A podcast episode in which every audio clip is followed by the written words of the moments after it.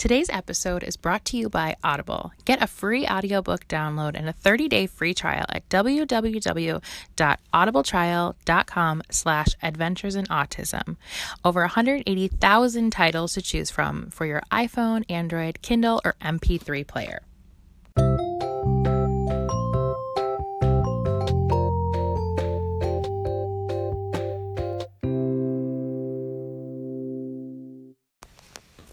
Everyone. Welcome to Adventures in Autism, episode 49. I am Megan Carranza. Thank you so much for coming to listen.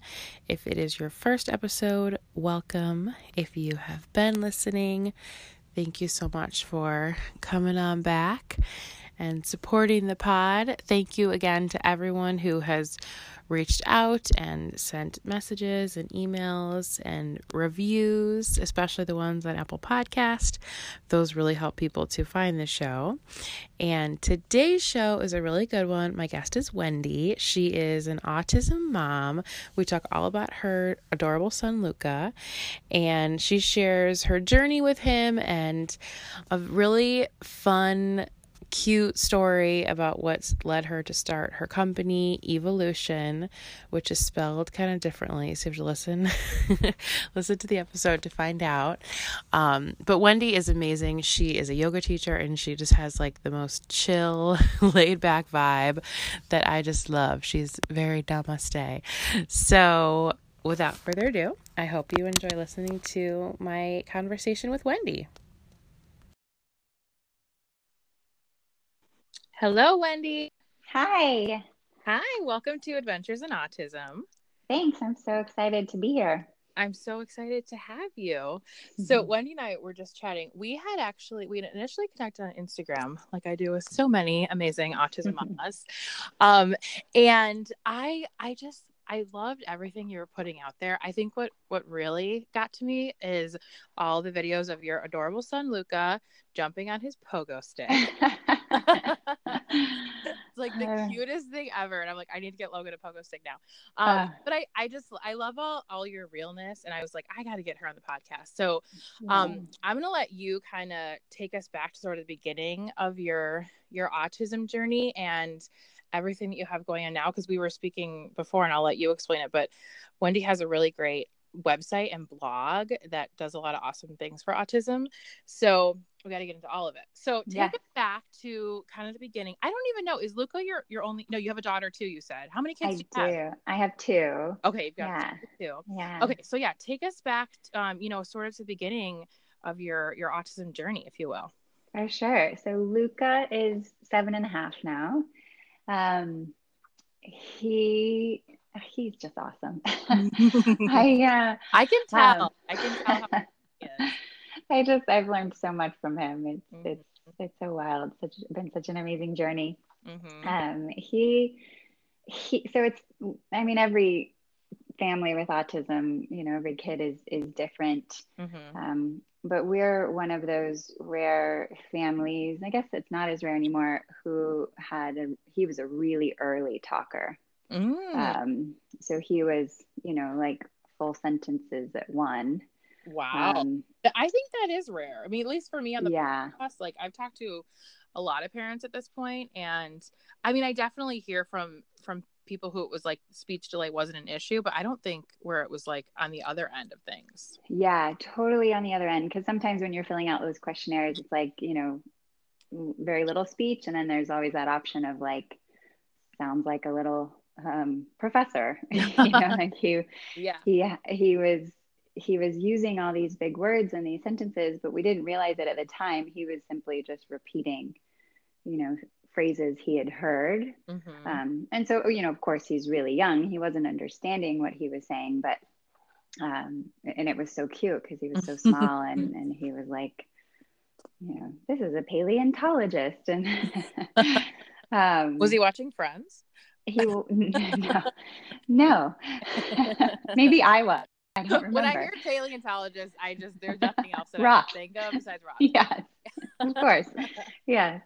Um, yeah. So he he was a really early talker, and I remember going to our pediatrician and, and I think she just kept kind of brushing that, that off. I didn't, we didn't see it as a sign, but she would say, you know, at his, I think two year checkup, she's like, does he have at least five words? And, and I, I said, I think he's got like uh, 400 words, maybe, yeah. you know, like, and she just kind of looked at me like, okay, yeah, I think your kid's a genius. and, you know, you, every parent does. And right. I'm just blowing you off. Um, so it never really triggered any signs for us. We just thought he was uh, an incredibly smart kid until about three years old. We um, we moved um, from Los Angeles down to San Diego, and um, his tantrums started to become like over the top. Um, you know, and and the the rigidity. He became very obsessive about things, about light switches, about mm-hmm. you know, there's two two ways you can get to our kitchen, and he always had to go one way.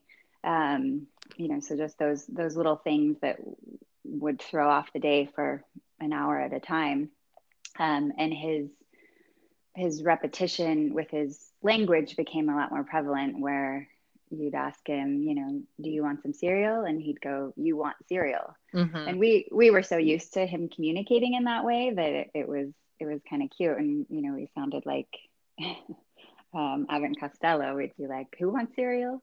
He'd go, you do, I do, who does? like it was, it, it, was kind of fun for a little while. And then we were like, he's really not getting this. Like mm-hmm. he's not understanding you, I, or or she or he, you know, like his little sister was just baby, like mm-hmm. baby does this and baby does that. Um, so he had a lot of language, but it wasn't necessarily like functional language. It wasn't functional. It was echolalia. Right. Mm-hmm. So, and which we had no idea what that was at the time. You know, he's our oldest, and okay.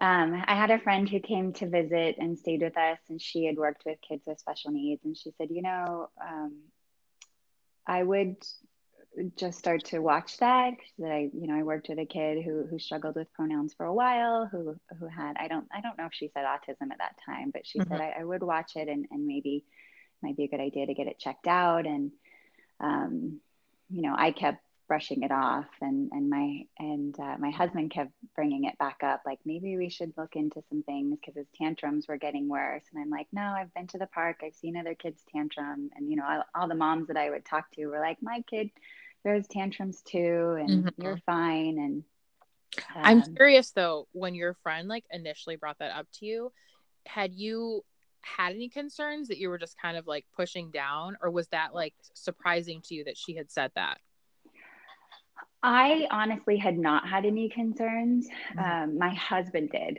he but he and he, he traveled a lot so he would go and come back and so he would notice these things and i think when you're just in it every day, mm-hmm. you don't notice um, you know and the hour we'd spend at the park when i'd see another kid have a meltdown i was like okay good but you know i didn't mm-hmm. i wasn't like timing meltdowns um, at that point um, but my husband kept bringing it up and kept bringing it up and and and finally um, yeah after and then after my friend had said that i, I was like and I think the the turning point for me too was my daughter then turned 2 mm-hmm.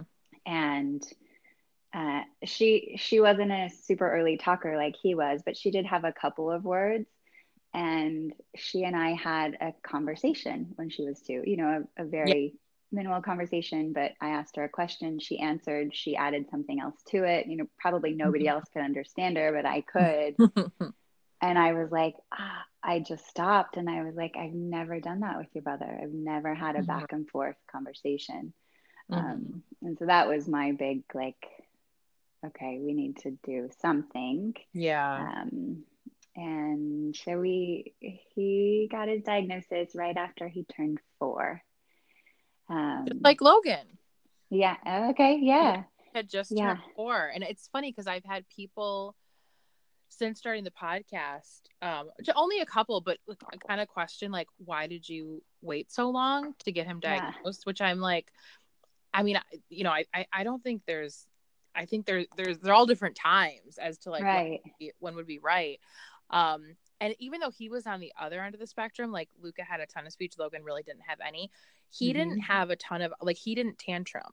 He didn't have okay. the repetitive behavior. So it was like he wasn't like the the things that he was doing were we knew that there was something going on. We knew that there was, you know, a speech delay, obviously, and some Mhm. kind of like cognitive delay. Cause kind of like you were saying, how you had that conversation with your daughter after we had had our daughter, our second, and even just from the time she was a baby, and it was like I remember they would always ask me, you know, is he pointing? Is he pointing? Like when we first started getting him evaluated, just like early intervention.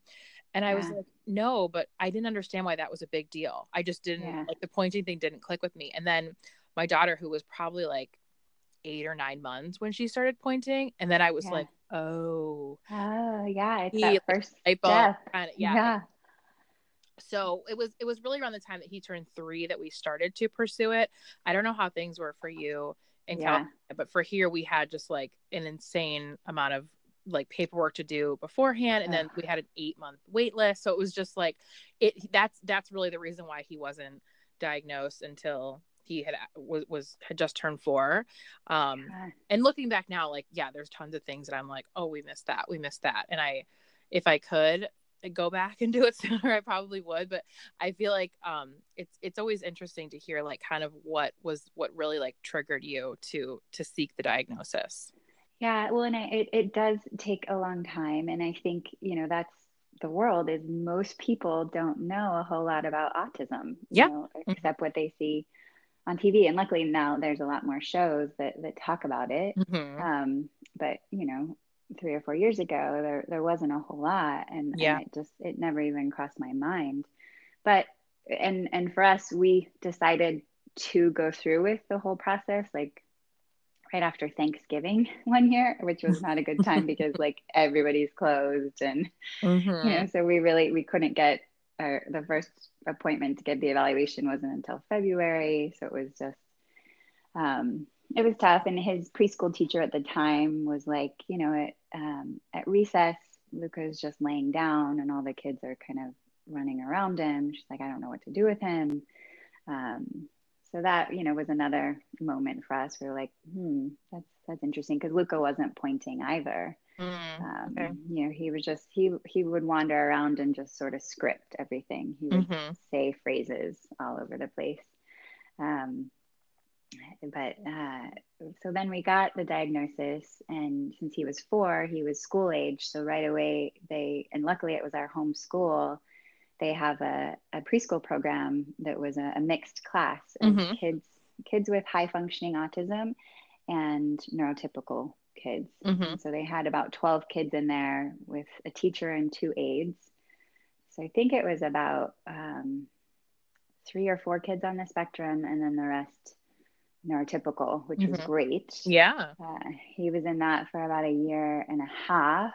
And the first year was tough for him. You know, he was he was struggling with transitioning and, and all of that. And um, it's sort of when everything happened for us and when we, we started our, our business, it all sort of goes hand in hand because we were uh, we had tried to start ABA, um, which I didn't love. Mhm. No, that, I- I I would love to hear about that because I feel like yeah. we've had such a great experience with ABA, but I know, and I think most people on the podcast have too. But I mean, there's it. I I've said it from the beginning. ABA is not right for for every kid. Right. Exactly. Mhm. Yeah. And you and then I think as a mom, you know, Yeah. like you have to trust your instincts because I was like every time they came and I think you have to find the right therapist because I think Yeah. really the therapy doesn't matter as much as who the who it is and, Totally. and, will- and their intention and their passion behind it because we just we had a couple that were not great and Mhm. every time they came it just i was like eating i was like i, I can't my stomach hurt i'm like this is the worst thing ever Was he Look a- having a hard time with it? he was like we had we had been like a month without any meltdowns like major ones Mhm. and then his first aba session three like back to back like 20 30 45 minutes long Mm-hmm. um, and I was just like, I can't, I, you know, I can't do this. They wanted to Mhm. come in five days a week, and I was like, I just, this, there's something not right about this for me, for for our kid. I'm like, I need to understand why he's having the meltdowns. I don't want to change them until I understand why, like Mhm. what's happening, what's the frustration. because um, they were just ignoring it and trying to shift the behavior. Oh. And so, like, let's give him an alternate behavior. Let's not give him the attention when he's melting down. Let's, you know, eh, which I get and mm-hmm. it works maybe for some kids, but I was like, I need to understand why. Like he's so upset right now. What yeah. you know, and you're and you're ignoring him now too, which is making it even worse. Like mm-hmm. I need to sit down with him and hold his hands and be like, what is going on? So I started doing a lot of research myself. Mm-hmm. And, and at that time, um, Luca was obsessed with. So he, he he gets obsessed with things for like mm-hmm. six months at a time. So at the time, he was obsessed with letters. Okay. oh. My dog. Real. He's, he's, very protective. If anybody selling a package Amazon, I'm sure. Um, I can relate. um, he was obsessed with letters, okay. so he he taught himself how to read. Like one night, I was reading to him, and he just took the book and he goes, "I'll do that," and he just started reading. Oh my! I was God. like, "Okay." Oh, so we're done with with so that. was he almost like savant skills? Sometimes I think so. That There's certain things when he gets obsessed and locked into something, he takes it to the extreme. I mean, mm-hmm. you've seen with the pogo Yeah. He he's determined now to get in the Guinness Book of World Records for the most pogo stick. I think he's gonna do it because yeah. I mean, Which but you could also awesome. tell how much he loves it too. Like he loves it. He's got this because, huge smile on his face, so it's like yes, sure. Kid. Well, and we've learned over time that he anytime he feels confident and like he's good at what he's doing, he just goes for it. He yeah. just he mm-hmm. thrives. He That's does not do he yeah he does not do well with like negative reinforcement or like his teacher this year ripped up a, a homework paper because he didn't read the book and he didn't really answer the questions. And he was so like upset. And so for four months he's like i don't like to read. I don't i don't like to read just because of that one little that's thing. kind of harsh that she yeah the paper. I know. I, I had, we I had like, uh, that's yeah. We had a IEP meeting about it. oh um, that yeah, yeah. I wouldn't take too kindly to that. Yeah. Oh, so well, I know. Especially like in the moment, I think that's like a, a terrible way to respond. But then sure. something that had like a lasting effect with him where it was right for months. Oh, his confidence was was hit by that. That's terrible. Yeah. Oh, so, what happened to you guys? yeah. So anyway, so he was obsessed with the letters. He even he got obsessed with fonts. He wanted to know every font oh that existed. So I would print out That's pages so... and pages of fonts and and and it was great. And I'd be like, you know, this is Times New Roman and this is you know comic sans yeah. and, you know and we look at how they're different but how you could still see the basic s form but how that you know some of them have a little flare over here. And mm-hmm. um, he was so fascinated by that but he'd get really frustrated when we'd go places if a word was written on a glass window or a door because then you'd walk inside and the words would be reversed. Oh he, no. his brain was just like what is happening? So we'd walk mm-hmm. in and out of buildings several times and I'd say it's meant for you to read when you're on this side and it's not meant for you to read when you're on that side. It's meant mm-hmm. for the mm-hmm. people out there to read it. Um, and so it took us about a month of that, um, talking about that. And, and then he just kind of moved on from it. And I didn't think much of it, but he, he loves to write because he was obsessed with letters at that time. So he would, our backyard, it was just covered in chalk writing from oh, Luca. but he took his chalk and he went, we have garden boxes because we had started a little garden and he wrote on our garden boxes, love. But he wrote it in reverse, which kids do when they're first learning to write. And and so I came out and I had a rag in my hand and I said, Hey buddy, you know, I love that you wanted to write love on this garden box, but let's erase it and let's write it the right way, like we've been practicing from left to right so that people can read it. Mm-hmm. And he stopped me and he said, No, no, no, mama. I wrote it that way so the plants could read it from the inside. Oh, my heart. And I know. I, I just, like, we were like two or three weeks into ABA and I just looked at him and I, I just, I was like, I said, in my mind. I said, "You are absolutely fine. Like Mhm. you, there's nothing wrong with you. Mm-hmm. You see the world differently, and no wonder you get frustrated and you melt down because you have these really unique ways of looking at things, and you're having a Mhm. hard time explaining that. And we're trying to get you to see things our way." yeah. and so and so that in that moment i was like I, I called and I canceled the ABA. I was like, it's just not the right fit for us. Mm-hmm. Um, I just want to, I want to get to know my kid and the way that he sees the world because I think it's so amazing. You know, just just to do that, to to have the sense to do that, Yes. and you know, and and to be able to explain it to me, it was like so many things all wrapped up into one, and and that message too of why are we doing things for other people you know to read or to approve of like why aren't we doing stuff to send love in like Mhm. I, I I teach yoga so i took it on so many Oh, different levels No, I I I like- totally I see what you're saying because it, it is Yeah. like in in so many there there's so many ways to look at that. I think something important to to say though because I feel like ABA does have this stigma around it that it, it that has this like negative connotation and one of the reasons why I talk about it so positively on the podcast was because I had heard from a lot of parents that ABA didn't work for my kid. It was too intense. It was too hard. We didn't like it. And so I was thinking like, oh, well, we're probably going to have a similar situation. But I do think that because it is so individual and it really is Mhm. just you you you have to meet your kid where they are. And i mean for, for us like it really has been a game changer and it has it has helped logan to because like we're we're light years away from like you know the plants understanding yeah. feeling the love you know what i mean? Yeah. Like we like because i mean we're we're we're not quite even yet to like him writing his name you know what i mean? So so things like that where i think it just it really is like so individual and absolutely I think you as the mom, like you know your child best, Mhm. and you knew that that was not the right situation for Luca, just like how I know that it is the right situation for Logan. And th- there's really there's there's no wrong or right. It's just like you have to follow your heart and your gut. And like you said, if it's not if your kid is not happy, if it's not aligning with them and they're they're melting down in therapy, that's a pretty big indication that it's probably yeah not working.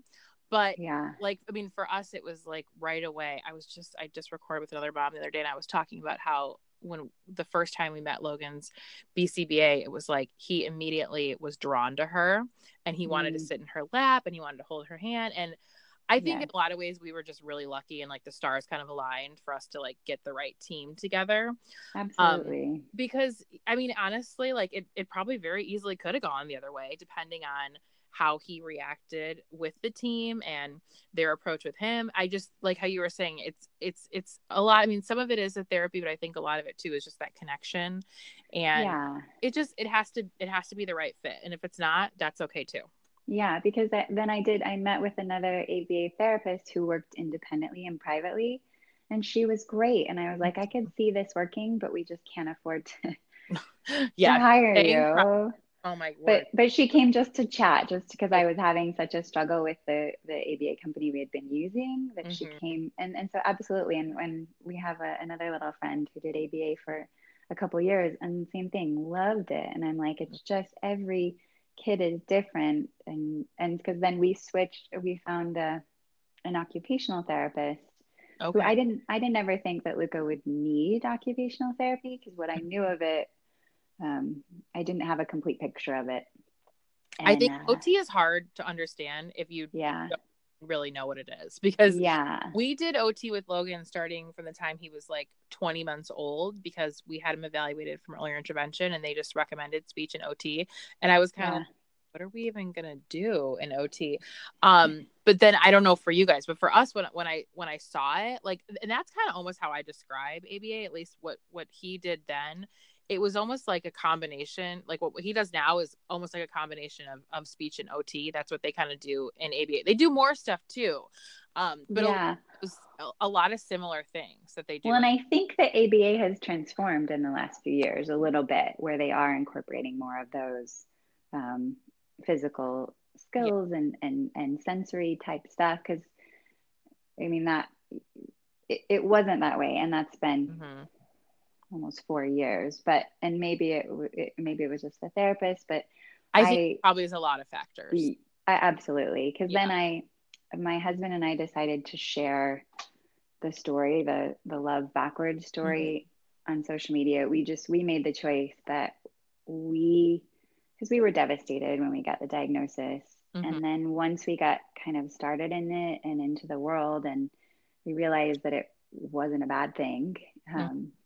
That there's so much help out there and and um, so we just we decided we we didn't want to make it a negative thing or something we were ashamed of or, or and not that people are when they want to keep it secret there's absolutely reasons that people want to keep it private and i mm-hmm. totally mm-hmm. understand that but we just chose that we wanted to let everybody around us know mm-hmm. and so we we chose that story i we um, we typed it out we put it out there um, on facebook at the time and we got so many amazing responses back mm-hmm. and even one was um, a former yoga student of mine who had lived in LA, who had moved to San Diego, and she said, she sent me a message and she was like, I'm an occupational therapist for children with autism.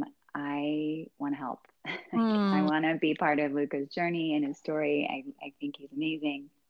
And so we ended up hiring her, and she was fantastic at just helping us understand the sensory pieces that mm. maybe mm. were playing a part in Luca's meltdowns but she was also because she was you know a yoga student of mine she also was able to kind of go uh, into that other we were able to talk about things in a different way of like mm-hmm. you know you know maybe he needs some squeezes and we would talk about his chakras and you know would, oh um, oh yeah just like she was amazing at that like just yeah being able to be and for me that was the language that i understood and right. and, and she was great in that we worked together really well because mm-hmm. I always wanted to be a part of everything. So, you know, she was anytime when he'd move on to a new obsession, we'd collaborate on ideas on, on ways we could use what he's into to teach him a new concept.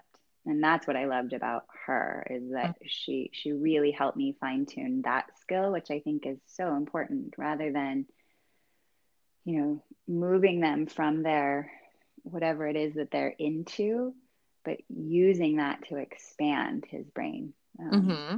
Yeah. Like right, like right now, I, I ha- he's into numbers and measurements, and like we measure everything. And and we traveled a couple months ago, and so to keep him, because he he's pretty good sensory wise. He's a, he's a sensory seeker. He loves mm-hmm. to touch everything.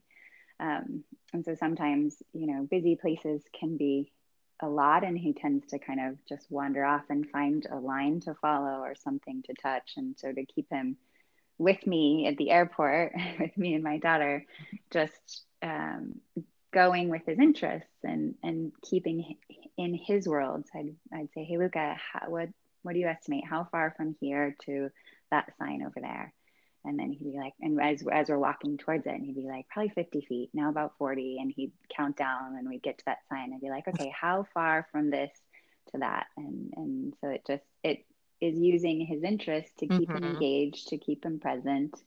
Um, and she, our occupational therapist, really helped me just establish that, mm-hmm. finding ways to use his interest to grow his brain, to to move along. Like I, I have a, a friend who came over and she's like, what if you, because he loves food too. He is like a, I, I cannot keep enough food in the house.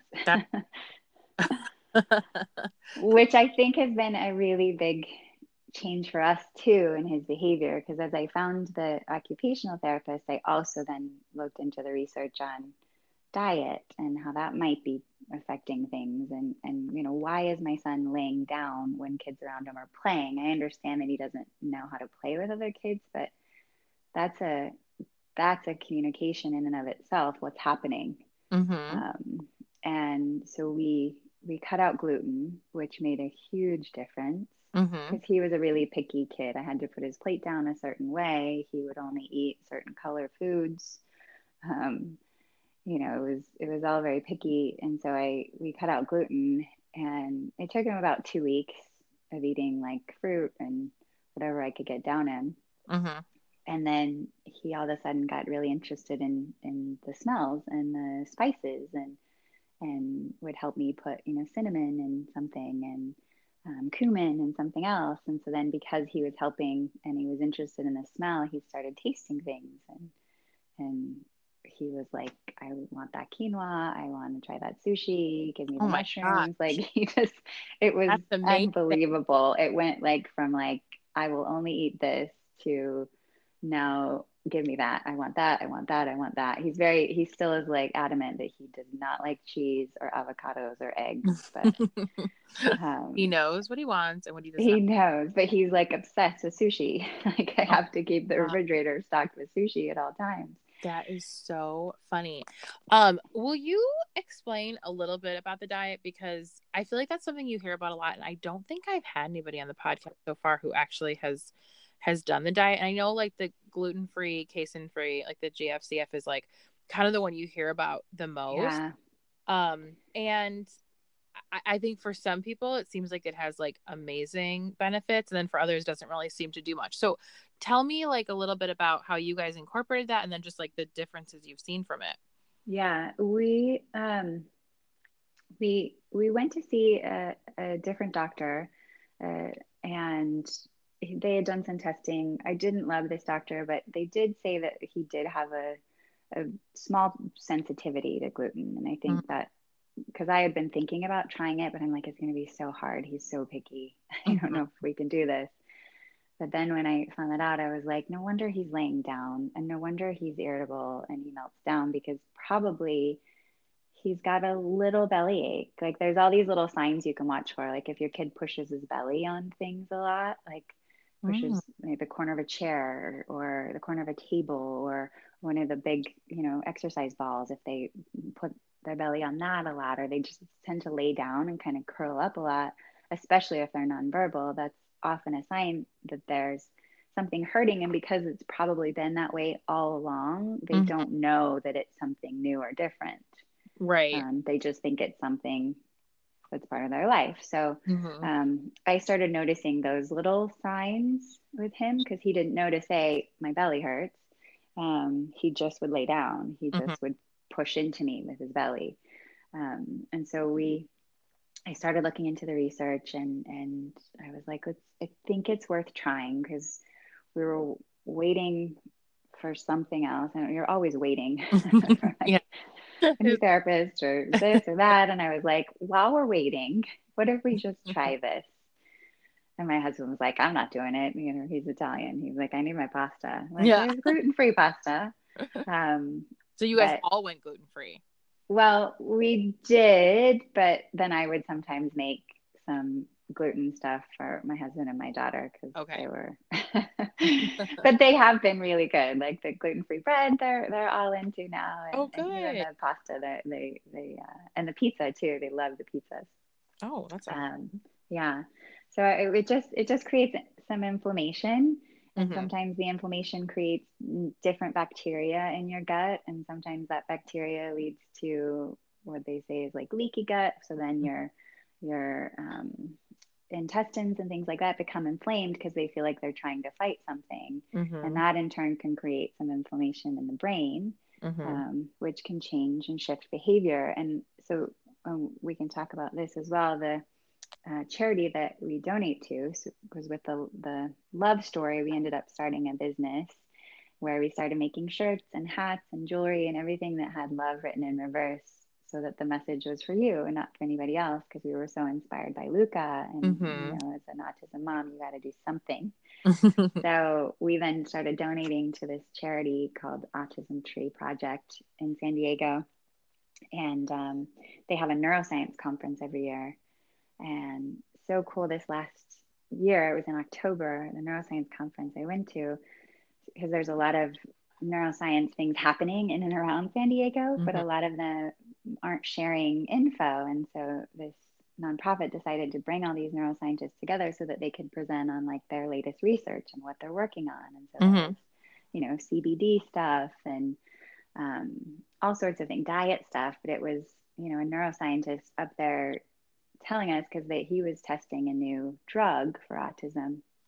And he said, listen, because most of the conference was parents. And he's like, if you want to treat your kid's brain, you have to treat their gut. Like it is so hard for us to make a drug that can do something on the brain because it has to pass through you know the liver and the whole digestive system. Like it's it's really hard which makes it really expensive. It's like if you really want to change your kid's brain and their behavior change what's in their gut and i was like mm. yes like it's and it makes sense the more you start to research it and all the the stuff like it's just it's a convenience thing so we're giving our kids all this packaged food which is great for us because it's easy and it's quick but at the same time it, it has certain chemicals in it and it's it's making up now what is in our kids bodies and in their brains so mm-hmm. when we when we switched gluten free we also started doing mostly organic mm-hmm. and started growing our own food and he just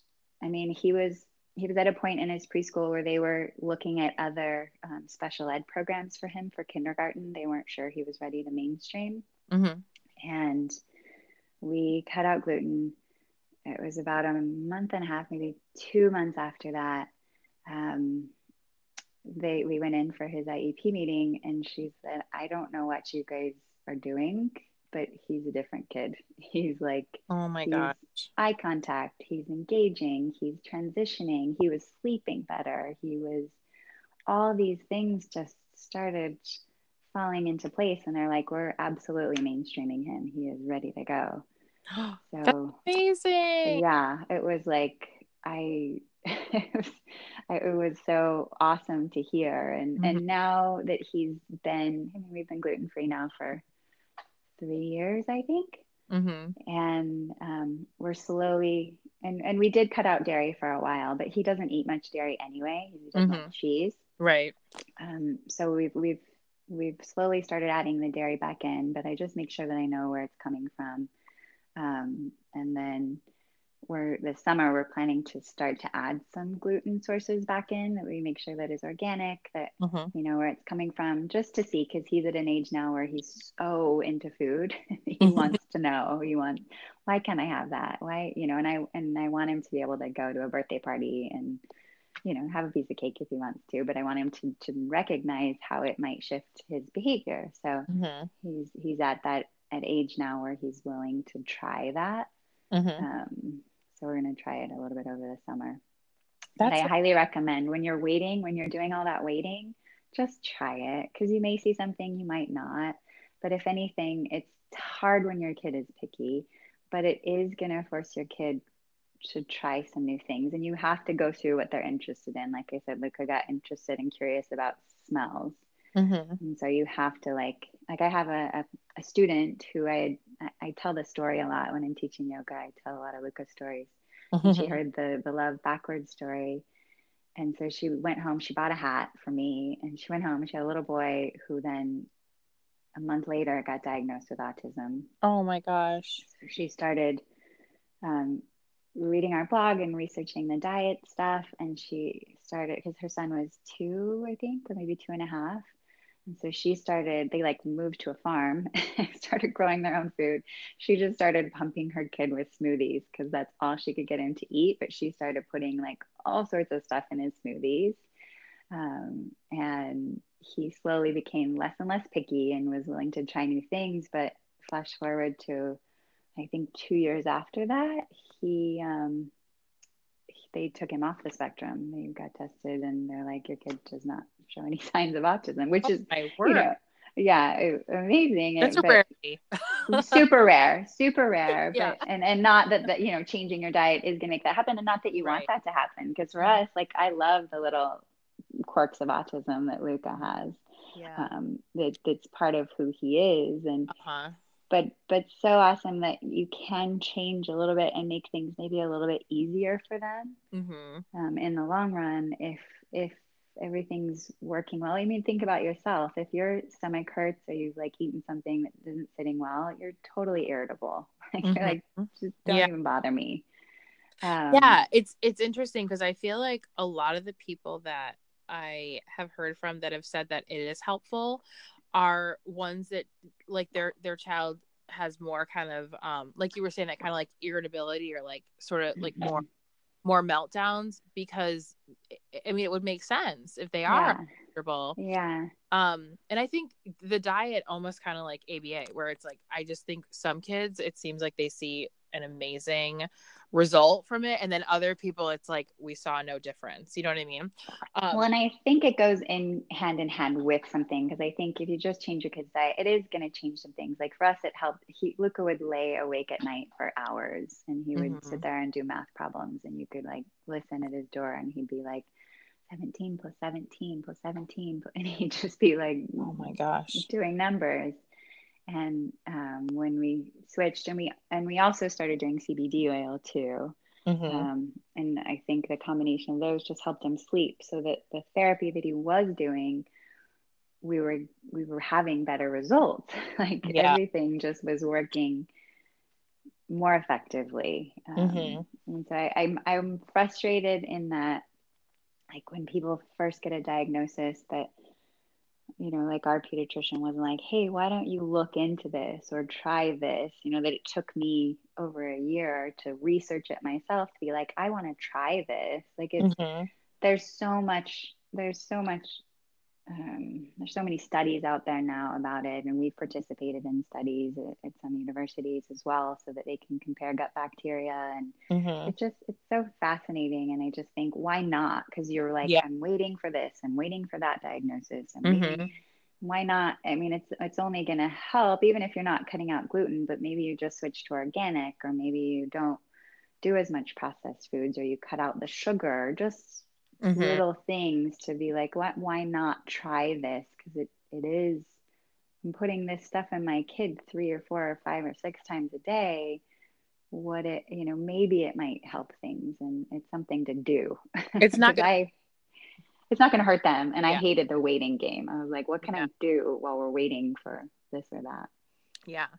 Um, it's so funny you mentioned CBD oil. I I wanted CBD to work so bad with Logan. yeah I had such high hopes for it. And that was another thing that it was like and we we tried several different formulations and brands and we just saw no difference. Like I I for him I was hoping cuz he does again doesn't have like the the meltdown behaviors or like the irritability. He's 99% of the time super happy, but Yeah. he is like incredibly high energy. I think we're probably looking at like an ADHD diagnosis at some point yeah. um because he just like the kid doesn't calm down. Like he's he's the skinniest little thing in the whole world and he he eats all day long but it's it's because he just never stops moving. Like his Right. metabolism is Ugh. just like through the roof. So i was hoping that the cbd would help him just kind of chill a little bit and like maybe Mhm. n- not that i want to take away his energy but like s- you know it can almost sometimes be like that manic energy and i'm like yeah. we could just like chill him out a little bit. And it just like it really made no difference for him. So it's so funny how it's and then I, I just was hearing from another mom recently who was saying that they that's why they gave it to her son and that it helped a ton that he just yeah. really helped him chill out. And i think he did have some kind of more um just like aggressive behaviors and it really helped chill those out too. And i'm just like that's why it is kind of like just try it all because you never know. You know throw a bunch Yeah. of spaghetti at the wall and just see what sticks because i know. no you never know yeah especially if it's something that isn't going to hurt your kid like right you know just w- why not Yep. I um agree with you but Well, I But appreciate yeah. you sharing that about the diet because I feel like that's something that and, and I've researched it too and looked into it and I've talked to other people about it and I think you you do hear a lot of just kind of conflicting reports of it. So I appreciate you uh just kind of giving your your take on things. Yeah, I just think anytime we can make our kids a little bit healthier, it's it's going to be better. And whether that's a gluten free thing or a Mhm. sugar thing or whatever, it's just, Yeah. it's, you know, it's helped my daughter because she's sometimes she's harder to deal with than Luca.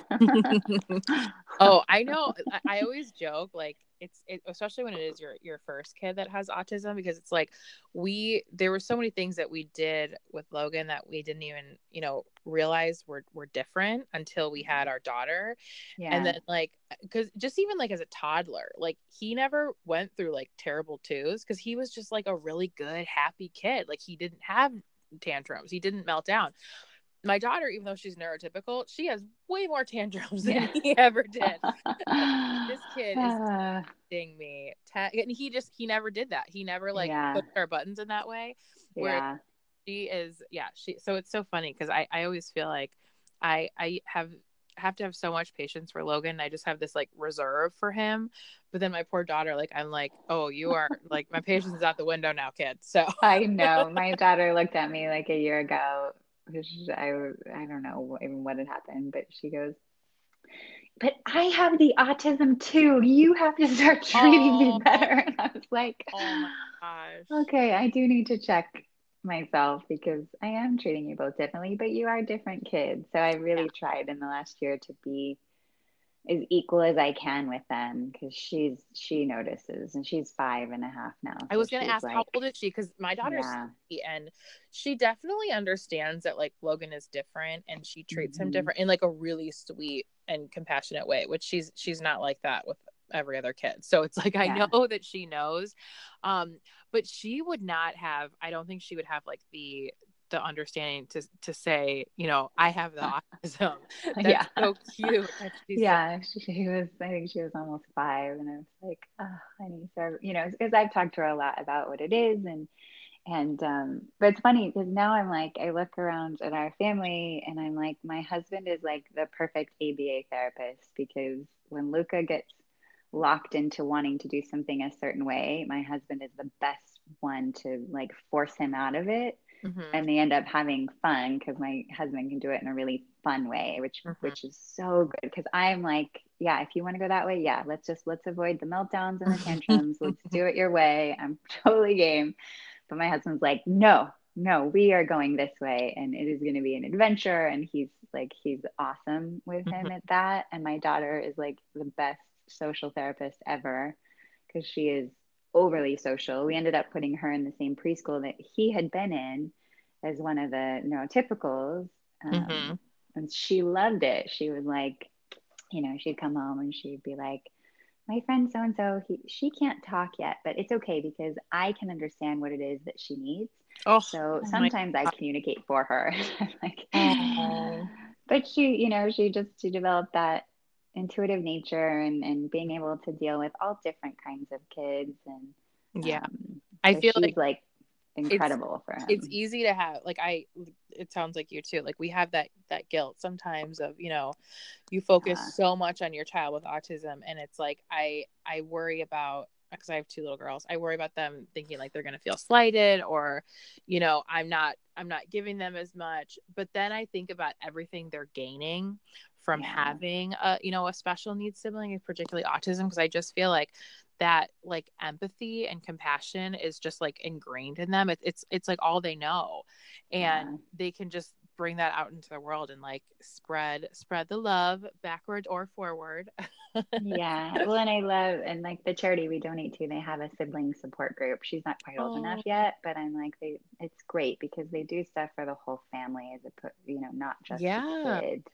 because it is a that's why they call it autism tree because it's like it affects the whole family you know? Mm-hmm. and so making sure that there's stuff for everybody is so important. That's um, amazing. I'm gonna have to definitely look into them. I know you were saying before we started recording they're they're kind of local to uh you you're in san diego now? I'm in san diego yeah. Um yeah so they're in san diego or southern cal they have an office up in Northern Cal as well. And then they just expanded over to Philly, I believe. And it's so cute. It's because the mom who started it, because of course it was started by a mom of a kid with autism. he, he, just started his first year of college at George Washington. Oh my. So the family moved to the East Coast and she's like, well, let's keep doing the work over here that yeah. we've been doing in California. So she's um, continuing it over there, which I love.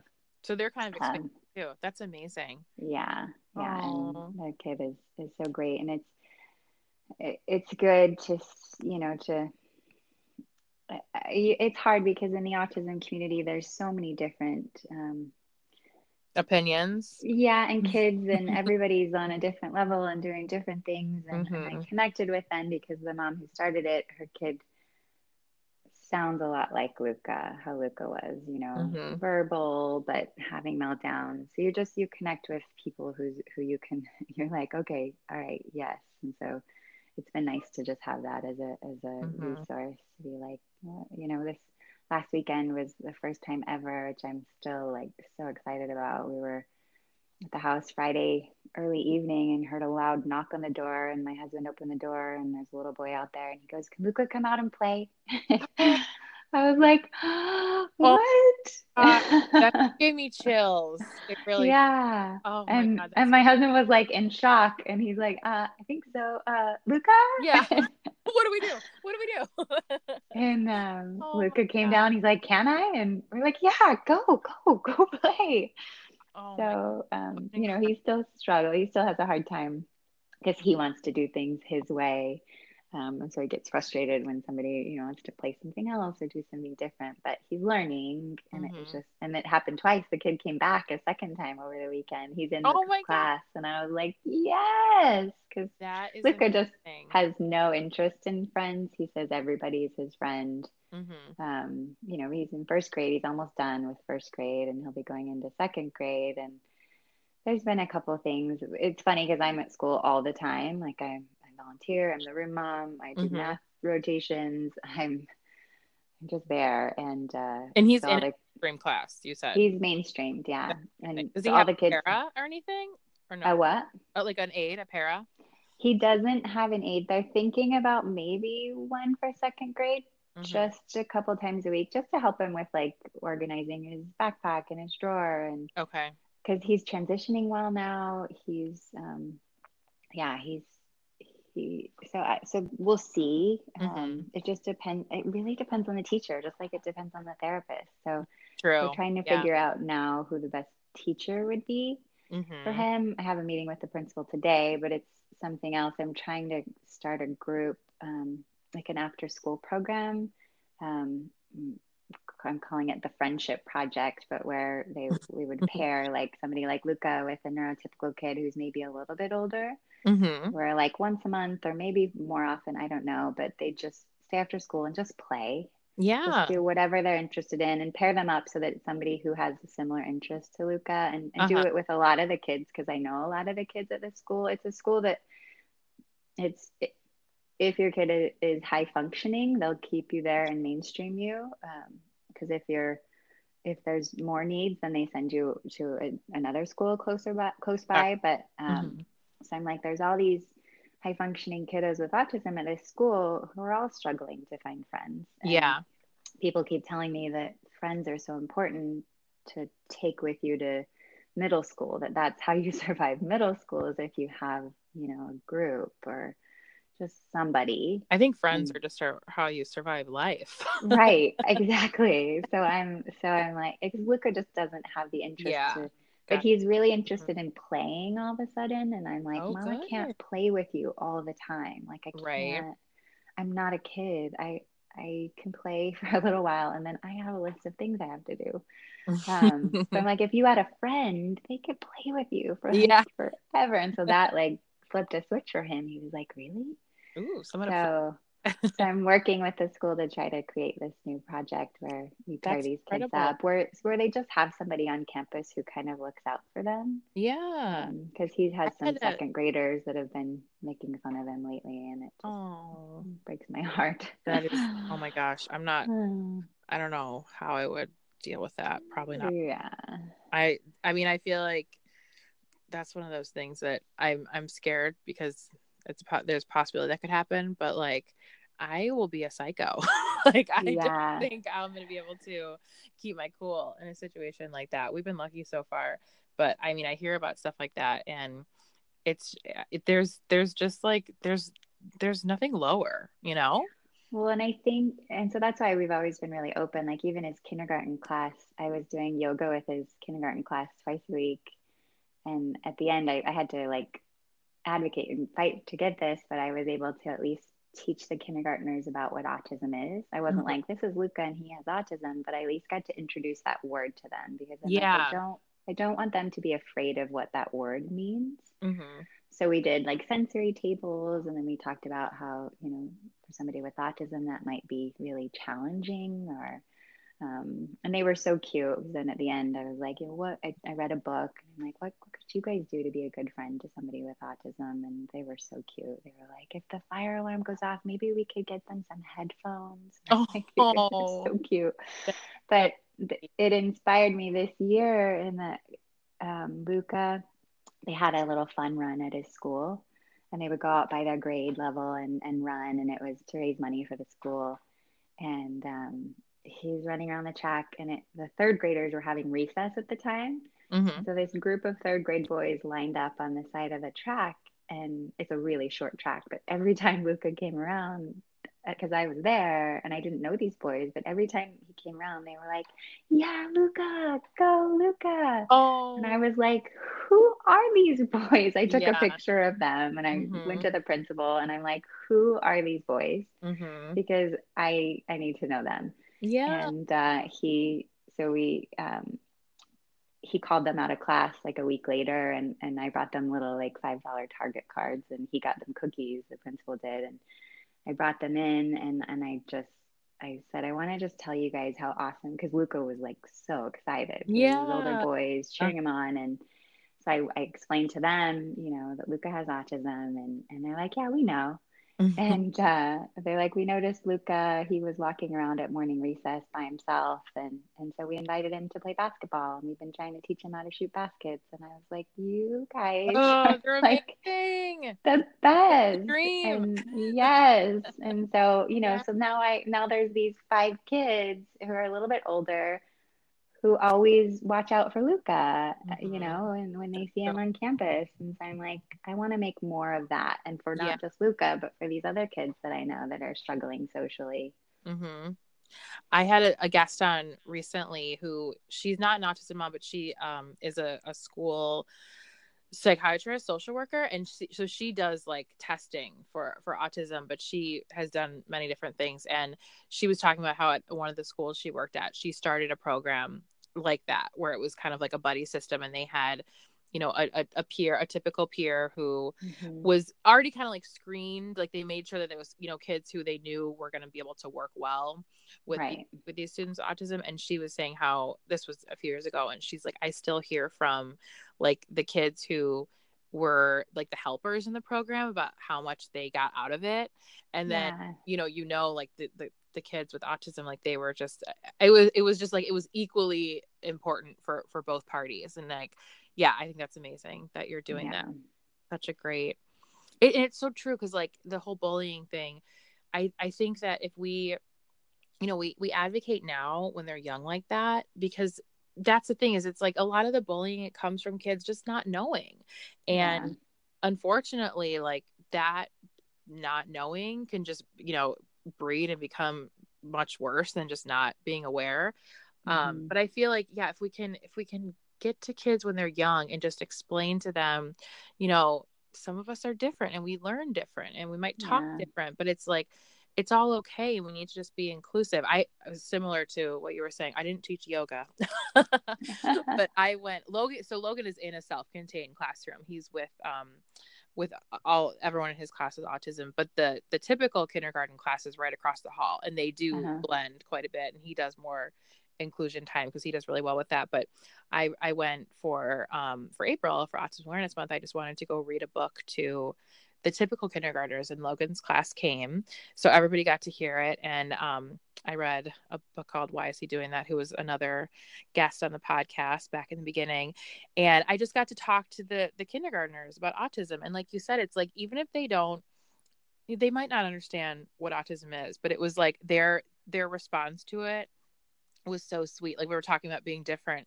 And this one little boy was like, Yeah, I woke up today and like my hair looks really different, but like my friends still love me. like, yeah, exactly. Like, yeah. They just they they look at things in a different way, but I'm like, yes, it's the same thing. yes. Well, and even adults. Like yeah. so my husband and I um, did a golf tournament last year. We hosted a golf tournament to raise money for this charity. And um, so we both spoke at the dinner and and I made, you know, a hundred adults stim. I made them flap their arms for like 30 seconds because I was like, now feel like how much more awareness you have of your hands and your body and you know mm-hmm. where you are. And that's all that they're looking to do. Like, you know, even Get if you like energy if, out. If you slam your finger in the door, the first thing you usually do is you shake your hand mm-hmm. to remind yourself to be like, okay, my hand is still there. I know where it is. Know where it is in space. And like it's a, such a natural thing because now these parents know, and now they're going home and teaching their kids about what it is. So it's not a mm-hmm. weird thing when you see somebody doing it. So it's just it's education and that's really why we started the business was just to be really open about what is autism and how do we feed it love you know how do we spread the love about it because there's so many amazing things to it it forces us to see things differently it, really forces does. us to become better people right to look at the world differently so like mm-hmm. I, the mm-hmm. more love we can spread around it and awareness and education i think that's really what our goal is and, and because luca is so verbal maybe he can be a voice for what's yeah. going on inside his brain and in his head and he can he can tell people you know what all the thoughts that are happening and, mm-hmm. and that could be helpful for kids who maybe aren't verbal and parents whose kids aren't speaking and be like oh well you know maybe they're thinking about this. It's just mm-hmm. so many ways we can help change the perspective and and yeah. No i totally agree. I i'm definitely i'm with you. I'm in the camp that like autism it, it's not to say it's easy because it's it's hard but it, it really is a gift. And it's mm-hmm. it's opened my my heart and my mind in ways that i know I wouldn't have experienced otherwise. So I'm I'm yeah. truly so thankful. Um, well, Wendy, you are amazing. I feel like I can tell you're a yoga teacher because you're just like Zen, and I love it. I'm so not a yogi, but I really enjoy yoga. I just uh, I'll take a class. Yeah, just like it feeds my soul. Um, well, I don't think that's the yoga. I just I've always been my husband when my husband first met me he's like you must be a weed smoker because you're so chill. Like I'm, i never do. I know i'm not. I'm just that's just my personality um well yoga suits you well then so yoga suits me. When i found yoga i was like this is my thing. Yeah that's yeah. um well can you tell everyone where they can connect with you and find all sure. your products and everything? Yeah so our website is im-love.org um, and Instagram is Evol, so love backwards, E V O L dot evolution. Um, those are the best places to find us. And, so funny. I, I, in my head, I read it as evol evolution because like yeah. evol evolution.